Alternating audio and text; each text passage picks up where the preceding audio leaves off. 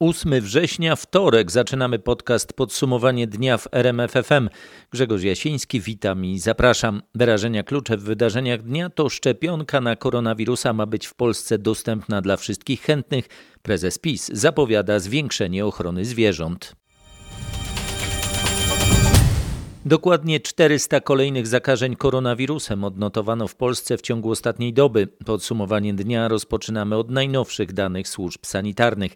Z nimi Michał Dobrołowicz. Najwięcej nowych zakażeń jest w Małopolsce, dokładnie 97. Służby sanitarne informują też o śmierci 12 osób z COVID-19. Najmłodsza z nich to 52-letnia mieszkanka Krakowa. Jak ustaliłem, w porównaniu do poprzedniej doby nieznacznie wzrosła liczba wykonanych testów. Tym razem było ich ponad 18,5 tysiąca. We wspomnianej Małopolsce nie tylko było najwięcej zakażeń, ale pojawiły się też nowe ogniska koronawirusa. W Małopolsce kolejne testy potwierdziły zakażenie u 57 kobiet i 40 mężczyzn. Najwięcej nowych przypadków odnotowano w Krakowie. Wpływ na to mają dwa nowe ogniska zachorowań, oba w klasztorach. W zakonie sióstr Miłosierdzia z krakowskich Łagiewnik odnotowano do tej pory 38 zakażeń, a w zakonie sióstr Felicjanek 46. Najwięcej zakażeń oprócz Krakowa przebywa na Sądecczyźnie oraz w powiatach limanowskim i nowotarskim. W całym województwie od początku pandemii odnotowano już ponad 8300 zakażeń koronawirusem. Informował Marek Wiosło. Koronawirus w jednej ze szkół i przedszkolu na Dolnym Śląsku. Ten region jest dziś czwarty na liście województw z największą liczbą nowych zachorowań. Stwierdzono tam 49 kolejnych przypadków zakażenia. Skąd pochodzą zakażeni? Z Wrocławia i Legnicy oraz powiatu świdnickiego, polkowickiego, bolesławieckiego, legnickiego, wrocławskiego, zgorzeleckiego, milickiego, trzebnickiego i kłodzkiego. Jak przekazuje Sanepid, w regionie nie ma nowych ognisk. Na kwarantannę trafiło za to 25 uczniów klasy pierwszej i 10 nauczycieli ze szkoły podstawowej nr 10 w Jeleniej Górze. Koronawirusa ma tam uczeń. Podobna sytuacja jest w jednym z przedszkoli przy ulicy Gwiaździstej we Wrocławiu. Kwarantanną objęto przedszkolaków oraz ich rodziny i personel placówki. Pozytywny wynik testu uzyskała jedna z nauczycielek. Dodam, że od początku epidemii w województwie dolnośląskim COVID-19 stwierdzono u 4244 osób. Podsumowywał Paweł Pyclik. Jeśli będą dodatkowe obostrzenia dotyczące wesel i ograniczenie liczby weselników, to od połowy października nadal rekomenduje zmniejszenie liczby uczestników wesel do 50 osób. Tak w rozmowie z naszym reporterem mówi główny inspektor sanitarny Jarosław Pinkas. Dlaczego te zmiany mają być wprowadzone dopiero w połowie października? Po pierwsze, te plany obostrzeń weselnych nakładane są teraz na modele wzrostu liczby zakażeń i wynika z nich, że właśnie w połowie października może dojść do skoku zakażeń. To wtedy możemy mieć początek fali infekcji wirusowych, a także zauważalny wzrost zakażeń w szkołach. Po drugie, rząd chce dać dość dużo czasu, ponad miesiąc, parom młodym i organizatorom imprez weselnych, by przygotowali się do tych zmian. No nie możemy dewastować e, życia ludziom. Są zamówione sale, są zaproszeni goście, kogoś trzeba z tego wesela odwołać. To są ogromne problemy emocjonalne, towarzyskie, rodzinne, socjalne. Dlatego zdaniem Pinkasa rząd powinien podjąć ostateczną decyzję w sprawie wesel w następnym tygodniu. To ograniczenie miałoby największy sens w połowie października. To jest moje zdanie. Ale chcemy być elastyczni, dodaje główny inspektor sanitarny. Którego wysłuchał Mariusz Piekarski. W związku z powrotem dzieci do szkół główny inspektor sanitarny przyznaje, że można się spodziewać wzrostu liczby zakażeń koronawirusem. Podobną opinię prezentuje dyrektor Narodowego Instytutu Zdrowia Publicznego profesor Grzegorz Juszczyk. Ja również się przychylam do tej opinii, natomiast nie jesteśmy w stanie powiedzieć, czy to będzie wzrost kilkuprocentowy, czy kilkudziesięcioprocentowy. No na razie y, niestety dane nie pozwalają na nakreślenie takiego scenariusza. Marcin Zaborski zapytał o prognozy zespołu kierowanego przez profesora. Pod uwagę brane są różne warianty. Wraz z powrotem do szkół, ze zwiększeniem aktywności społecznej, musimy się także przygotować na to, y, że tych zachorowań może być więcej. Tylko Kilka tysięcy dziennie? Można się tego spodziewać. Profesor Juszczyk przyznaje, że jesienią będziemy musieli być gotowi na dużo więcej testów covidowych niż dzisiaj, bo muszą być nimi objęci nawet ci pacjenci, u których testy potwierdzają grypę, ale mają gorączkę, kaszel i duszności. To sygnały, że może, mogło dojść do zakażenia koronawirusem i tym samym konieczności wykonania testu. I to może być nawet 60 tysięcy testów każdego dnia. Marcin Zaborski i profesor Grzegorz Juszczyk. Cała rozmowa jest na rmf24.pl. Wracamy jeszcze ostrożniejsi niż wcześniej, przyznają w rozmowie z RMFFM uczniowie i ich rodzice ze szkoły podstawowej nr 210 na warszawskim Muranowie. To pierwsza placówka w stolicy, w której prawie tydzień temu u jednego z nauczycieli potwierdzono zakażenie koronawirusem. Dziś po kilku dniach lekcji przez internet uczniowie wrócili na tradycyjne lekcje z reżimem sanitarnym. No takie sytuacje będą się cały czas powtarzać. Pewnie będzie znów nauka zdalna. W porządku, już troszeczkę byśmy do tego przyzwyczajeni po ostatnim pół roku, aczkolwiek cieszymy się i zarówno ja i dzieci, że wracamy. To opinie sprzed szkoły podstawowej nr 210 w Warszawie. W związku z zakażeniami koronawirusem kadry nauczycielskiej albo uczniów 37 szkół w Polsce prowadzi teraz lekcje tylko przez internet. Takie są najnowsze dane resortu edukacji. 58 placówek w całym kraju ma zajęcia w trybie mieszanym. Możliwość kierowania na testy na koronawirusa pacjentów tylko na podstawie teleporady to spełnienie postulatów środowiska lekarskiego.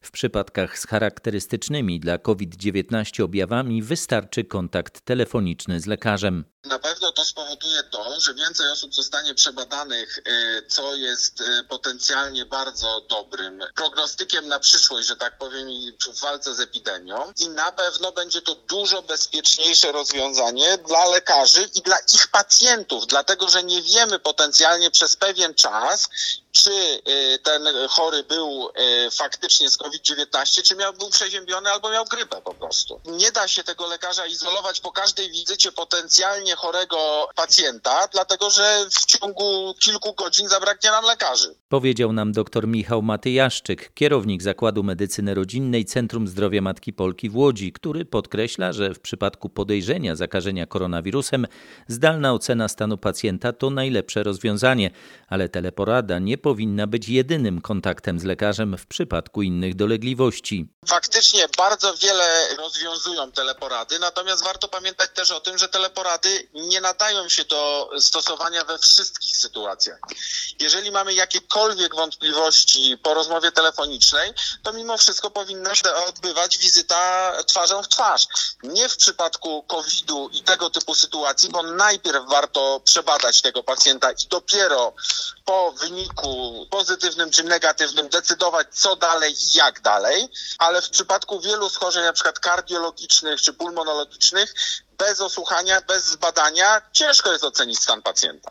To dopiero pierwszy krok, potrzeba więcej zmian. Tak nowe ustalenia w rozmowie z reporterem RMFFM komentuje Anna Osowska, lekarz podstawowej opieki zdrowotnej w przychodni w niewielkim Sempopolu w powiecie bartoszyckim w Warmińsko-Mazurskiem. Jeżeli poprzez teleporadę stwierdzę, że mój pacjent ma wszystkie objawy, to w takiej sytuacji ja mojego pacjenta skieruję bezpośrednio do oddziału chorób zakaźnych, żeby nie tracić czasu na to, żeby on się przemieszczał do punktu wymazowego, gdyż stan pacjenta, czyli gorączka, kaszel, duszność, zaburzenia smaku, zaburzenia powonienia, będą wskazywały na ciężką postać e, COVID-19.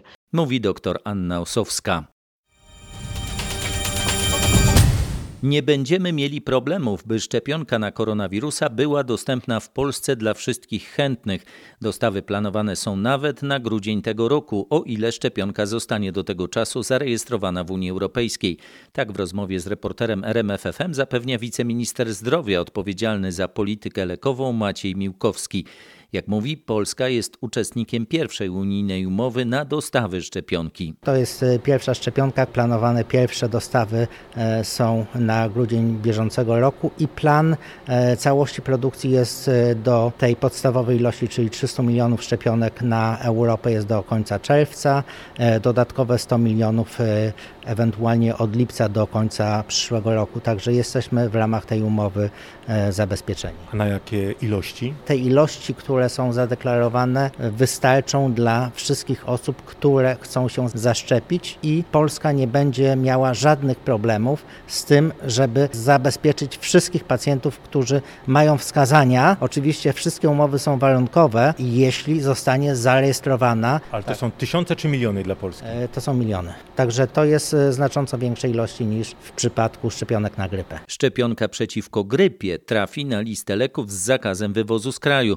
Tak Tak w rozmowie z naszym reporterem Mariuszem Piekarskim deklaruje wiceminister zdrowia Maciej Miłkowski. Zainteresowanie szczepieniami przeciwko grypie jest wyjątkowo duże, ale zapowiadana przez rząd liczba dawek napawa niepokojem, mówi z kolei Agata Sławin, lekarz rodzinny z Dolnego Śląska. Ministerstwo Zdrowia zapowiada milion osiemset tysięcy sztuk szczepionki, to może nie wystarczyć. W zeszłym roku zaszczepiło się zaledwie niewiele ponad 4% naszej populacji i najwyraźniej te szacunki na ten rok nie uwzględniły możliwości zwiększenia ilości dawek. Będzie mało tych szczepionek. Pojawiają się pojedyncze w aptekach, ale one znikają tak szybko, że pacjenci no, jeżdżą od apteki do apteki. Dostawy do przychodni mają się zacząć z końcem września. Kto będzie miał okazję, powinien się zaszczepić, mówi Janusz Dzisko, szef warmińsko-mazurskiego sanepidu. Ja zawsze mówiłem, że warto się zaszczepić e, na grypę, bo tą drogą możemy przynajmniej wyeliminować jeden patogen, który może powodować u nas infekcję. Poza tym taka koinfekcja COVID plus grypa e, na pewno jest groźna. W tym roku może być trudno o szczepionkę. Zdaję sobie sprawę, że zapotrzebowanie jest ogromne w tej chwili, bo wiele osób, które do tej pory nie szczepiły się, biorąc pod uwagę obecną sytuację epidemiologiczną i radę ekspertów, będzie e, starało się zaszczepić. E, podejrzewam, że nikt nie przewidywał, że nagle pojawi się takie zapotrzebowanie i dostępność szczepionki być może będzie utrudniona. Usłyszał nasz reporter Piotr Bułakowski. Prawie 800 pracowników łódzkich domów pomocy społecznej dostanie dodatki do pensji. Pieniądze trafią do tych osób, które bezpośrednio zajmują się mieszkańcami domów. Będą to dodatki, które będą wynosiły około 1500 zł miesięcznie przez 3 miesiące, więc pracownicy wskazani przez dyrektorów. 13 dyrektorów łódzkich 13 domów pomocy społecznej, które podlegają bezpośrednio miastu, ma możliwość wskazania tych pracowników, którzy mają bez, mając bezpośredni kontakt z y, podopiecznymi pensjonariuszami, faktycznie wykazali się niesamowitym hartem ducha, wykazali się niesamowitą też i odwagą, taką cywilną odwagą. Zapowiada Hanna Zdanowska, prezydent Łodzi. Miasto pozyskało blisko 6 milionów złotych środków unijnych, które poza dodatkowym wynagrodzeniem zostaną przeznaczone na opłacenie pracownikom noclegów. Chodzi o sytuację, kiedy opiekunowie z DPS-ów nie będą chcieli narażać domowników na zachorowanie i czasowo zamieszkają w hotelach. Chciałam również przede wszystkim podziękować pracownikom, którzy na tydzień, dwa, trzy, cztery tygodnie zostawili swoje rodziny, ale nie zostawili podopiecznych i byli razem z nimi przez tak długi okres czasu. To nie znaczy, że wszyscy tak byli. Byli tacy, którzy psychicznie tego nie wytrzymywali, czasem rezygnowali z pracy, ale w większości, myślę, że we wszystkich DPS-ach byli tacy, którzy zostawili rodzinę, ale nie zostawili swoich podopiecznych i o tym trzeba pamiętać. Mówi Krystyna Matysek, dyrektor największego w Łodzi DPS-u, w którym przebywa 600 podopiecznych. Jaki moment w pracy DPS-u przy ulicy Przybyszewskiego był najtrudniejszy? Najtrudniejsze chwile to był pierwszy mieszkaniec, który przywiózł ze szpitala COVID. Później po prostu nie wiedzieliśmy, że przyszedł pacjent ze szpitala z COVID-em, no i było 18 osób zarażonych. Ale już w tej chwili zostało panowane. I myślę, że drugi raz oby nas nie zaskoczył i chyba nie zaskoczy. W tej chwili w domach pomocy społecznej w Łodzi nie ma przypadków zachorowań na koronawirusa. Rozmowy trwają, ale są to rozmowy skomplikowane. Tak o negocjacjach liderów Zjednoczonej Prawicy w sprawie rekonstrukcji rządu mówił dziś Jarosław Kaczyński podczas specjalnego oświadczenia. Wczorajsze rozmowy trwały 4 godziny. Prezes PiS nie odpowiadał dziś na pytania. Jestem głęboko przekonany, że przyniosą właściwe efekty i że te zmiany, które planujemy, zostaną przeprowadzone. Kolejna tura rozmów o rekonstrukcji jest zaplanowana na czwartek. Jadwiga Emilewicz może odejść z partii Porozumienie Jarosława Gowina i dzięki temu pozostać w rządzie. Taki scenariusz jest coraz mocniej przez Prawo i Sprawiedliwość rozważany, ustalili dziennikarze RMFFM. Chodzi tutaj o rządową arytmetykę. Założenie jest takie, że po rekonstrukcji liczba ministerstw zostanie zmniejszona prawie o połowę. Na przykład klimat może zostać połączony ze środowiskiem, sport z kulturą, rozwój i z cyfryzacją albo z nauką. Prawo i Sprawiedliwość oficjalnie i wprost już mówi, że chce, żeby koalicjanci, czyli Solidarna Polska Zbigniewa Ziobry i Porozumienie Jarosława Gowina stracili po jednym resorcie i ostatecznie, żeby te partie miały tylko po jednym ministerstwie. Gowin miałby do rządu wrócić, a to oznacza, że w tej partyjnej układance zabrakłoby miejsca dla Jadwigi Emilewicz. I tutaj pojawia się nowy pomysł, forsowany na przykład przez otoczenie Mateusza Morawieckiego, by zaprosić panią wicepremier do odejścia z porozumienia i by pozostała w rządzie jako bezpartyjny fachowiec. Sama zainteresowana tego nie komentuje. Przyznaje Krzysztof Berenda. Jest projekt ustawy zwiększający ochronę zwierząt w Polsce, zapowiedział podczas tego samego oświadczenia prezes Prawa i Sprawiedliwości. Chodzi o to, żeby nasze standardy nie były gorsze niż w krajach na zachód od nas, podkreślał Jarosław Kaczyński. Jakie mają być szczegółowe rozwiązania?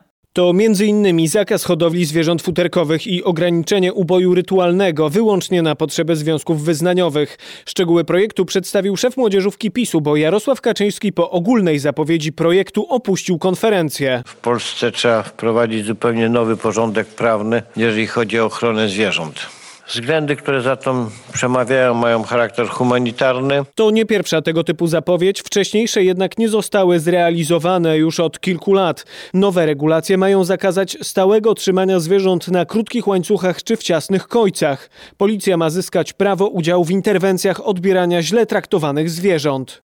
Relacjonował Patryk Michalski. Maria Kalesnikowa zatrzymana przez służby graniczne Białorusi. Jej dwaj współpracownicy przekroczyli granicę i są już na Ukrainie. Członkowie Białoruskiej Opozycyjnej Rady Koordynacyjnej zniknęli wczoraj rano. Maria Kolesnikowa została wywieziona z Mińska furgonetką przez zamaskowanych mężczyzn. Dlaczego zatrzymano ją na granicy? Wszystko wskazuje na to, że nie podporządkowała się ultimatum ze strony władz. Z relacji jej współpracowników wynika, że nie chciała opuścić Białorusi. Wymyśliła na to niekonwencjonalny sposób, powiedział mi jeden z przedstawicieli Rady Koordynacyjnej. Dowiedzieliśmy się, że porwała paszport na przejściu granicznym. Gdy próbowano ją wywieźć z kraju, z kolei dwaj ludzie z jej ekipy przeszli już kontrolę graniczną i wyjechali na Ukrainę. Los Kolesnikowej jest nam niestety nieznany. Wiceszef ukraińskiego MSW powiedział, że białoruska władza siłą próbowała wydalić ze swego kraju opozycjonistów. Chciała to wykorzystać do pokazania, że liderzy opozycji porzucają setki tysięcy swych zwolenników i kończą walkę z reżimem Łukaszenki, dodał Anton Gieraszczenko. Sytuację na Białorusi śledzi Krzysztof Zasada. Trwa budowa mostu pontonowego na Wiśle w Warszawie. Położony na nim będzie awaryjny rurociąg, którym popłyną ścieki do oczyszczalni Czajka. Tak pracę relacjonował w ciągu dnia nasz reporter Paweł Balinowski. 30-metrowy, składający się z kilkunastu platform fragment mostu został skończony i odholowany przez wojskowe motorówki do miejsca, w którym docelowo znajdzie się cała tymczasowa przeprawa. Te operacje z mostu północnego, na którym teraz stoję, cały czas ogląda co najmniej kilkanaście osób. No jeżdżę tędy tutaj codziennie, to praktycznie i e, obserwuję właśnie czy sprawnie im to idzie w tym roku? No, kto inny by mógł to zrobić? Wydaje mi się, że tylko wojsko. Mają łatwiej, bo już przyczółki są gotowe. Na lewym brzegu Wisły rozstawione są wojskowe namioty. Ciężarówki co jakiś czas przywożą i zrzucają do rzeki platformy, z których budowane będą kolejne części mostu. Ma on zostać skończony w czwartek.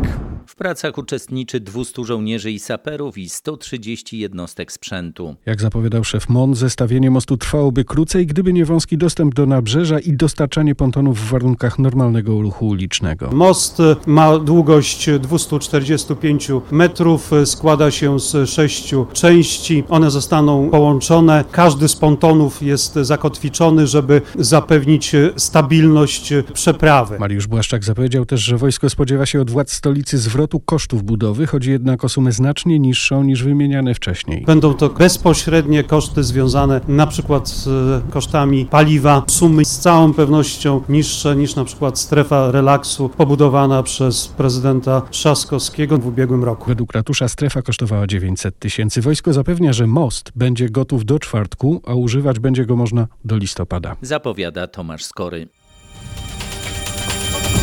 Rząd pracuje nad nową listą krajów objętych zakazem lotów do Polski. Za tydzień tym zakazem ma zostać objęta Francja, dowiedzieli się dziennikarze RMFFM.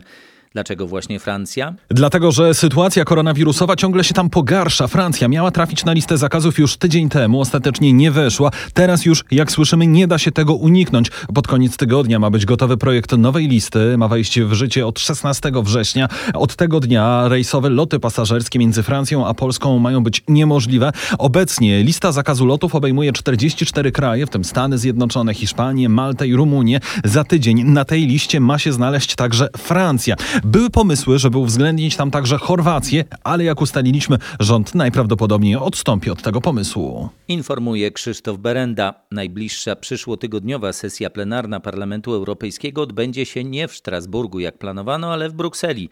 Szef Europarlamentu Dawid Sassoli poinformował o zmianie planów właśnie w związku ze wzrostem zakażeń koronawirusem we francuskiej Alzacji. Wielu eurodeputowanych i pracowników Parlamentu Europejskiego odetchnęło z ulgą. Podróż i nocleg w hotelu to dodatkowe ryzyko zakażenia. Po tym jak region Strasburga znalazł się w czerwonej strefie po powrocie do Brukseli, wszystkich czekałaby dwutygodniowa kwarantanna. W ostatnich dniach Francja jednak bardzo nalegała, aby sesja odbyła się w Strasburgu, przypominając, że posiedzenia w Strasburgu to obowiązek wpisany do traktatu Unii Europejskiej. Dla stolicy Alzacji to kwestia ekonomiczna. Pobyt kilku tysięcy polityków polityków i urzędników europejskich raz w miesiącu przynosi wielkie korzyści, a od wybuchu pandemii w Strasburgu nie odbyła się jeszcze żadna sesja. Zwyciężył jednak zdrowy rozsądek i spotkanie plenarne odbędzie się w Brukseli. Informuje Katarzyna Szymańska-Borginą. A jeśli już o lataniu albo nie lataniu mowa, natychmiastowego udzielenia wsparcia lotniskom domagają się od rządu zachodniopomorscy samorządowcy. Lotnisku w podszczecińskim Goleniowie grozi utrata płynności finansowej. Port do tej pory nie otrzymał ani złotówki z obiecanej na początku czerwca rekompensaty strat wywołanych pandemią. Jego bieżącą działalność dofinansowują na razie wyłącznie samorządy. Samorządowcy alarmują, że w całym kraju sytuacja takich lotnisk jest bardzo zła. Według zachodniopomorskiego marszałka Olgierta Geblewicza to grozi upadłością 80% krajowych lotnisk. Ani rząd, ani rządowa spółka Polskie Porty Lotnicze nie przelały na konto lotniska w Goleniowie ani złotówki. Uważamy, że w tej sytuacji mamy prawo oczekiwać również partycypacji w tych kosztach. Straty portu w Goleniowie spowodowane wstrzymaniem wiosną ruchu lotniczego szacowane są na 3,5 miliona złotych. PPL deklaruje, że pod koniec roku dokapitalizuje lotnisko. Jeśli zgodzi się na to Komisja Europejska, będą to jednak pieniądze na inwestycje. Tymczasem już miesiąc temu zarząd lotniska alarmował, że w najbliższym czasie może zabraknąć środków na wypłatę pensji pracownikom. O szczegółach sprawy informowała nasza reporterka Aneta Łuczkowska. Zakończył się kolejny etap opracowywania studium wykonalności metra dla stolicy Małopolski. To kolejny krok w kierunku budowy podziemnego transportu w Krakowie. Opracowanie studium wykonalności dla metra w Krakowie jest już opóźnione prawie o rok. Wpływ na to miały m.in. uzgodnienia z konserwatorem zabytków. Całe studium zostało podzielone na sześć etapów. Teraz zakończono pracę nad czwartym etapem. Wybrano przebieg linii oraz lokalizację stacji, mówi Dariusz Nowak z krakowskiego magistratu. Trasa biegłaby z Nowej Huty do Bronowic. Wykonano w czasie tego, tego czwartego etapu 140 odwiertów. No, sama dokumentacja ma około 1000 stron. Nie wybrano jednak ostatecznej formy tego transportu. Teraz oprócz analizy kosztorysu ma zapaść decyzja o wyborze albo linii tramwajowej z podziemnym odcinkiem w centrum miasta, albo ciężkiego metra, czyli transportu całkowicie podziemnego. Kolejne etapy powinny być zdane do końca tego roku. Zapowiada Marek Wiosło. W Krakowie coś jednak już otwarto. Chodzi o zrewitalizowany Plac Świętego Ducha. To miejsce w samym centrum, obok Teatru Słowackiego. Wcześniej był tam parking. Oddajemy to miejsce mieszkańcom, mówi Piotr Kemp, dyrektor Zarządu Zieleni Miejskiej. To jest miejsce wyjątkowe, miejsce wspaniałe, takie eleganckie miejsce spotkań mieszkańców Krakowa z tym najpiękniejszym widokiem, który tutaj mamy, czyli e, Teatrem Słowackiego. E, no jest tym chyba, czego oczekujemy od przestrzeni publicznych. Co na to mieszkańcy i turyści? I jest trochę zieleni i jest tutaj zacisznie. Widok jest na teatr, więc jest naprawdę uroczo. Bardzo klimatycznie. Podoba mi się, ale troszkę więcej myślałam, że będzie zielonego. Bardzo się cieszę, że nie ma parkingu i będzie można wypocząć w drodze na rynek. Zobaczcie nowy plac Świętego Ducha na własne oczy na rmf24.pl. Być może pamiętacie film Zakonnica w przebraniu z brawurową rolą Whoopi Goldberg. W Teatrze Rozrywki w Chorzowie trwają przygotowania do premiery teatralnej wersji. Podrzędną szansonistkę, która musi ukrywać się w klasztorze, bo grozi jej śmierć z rąk gangsterów, zagra Paulina Magaj. To świetnie skonstruowana, wartka historia ze znakomitą muzyką Alana Menkena.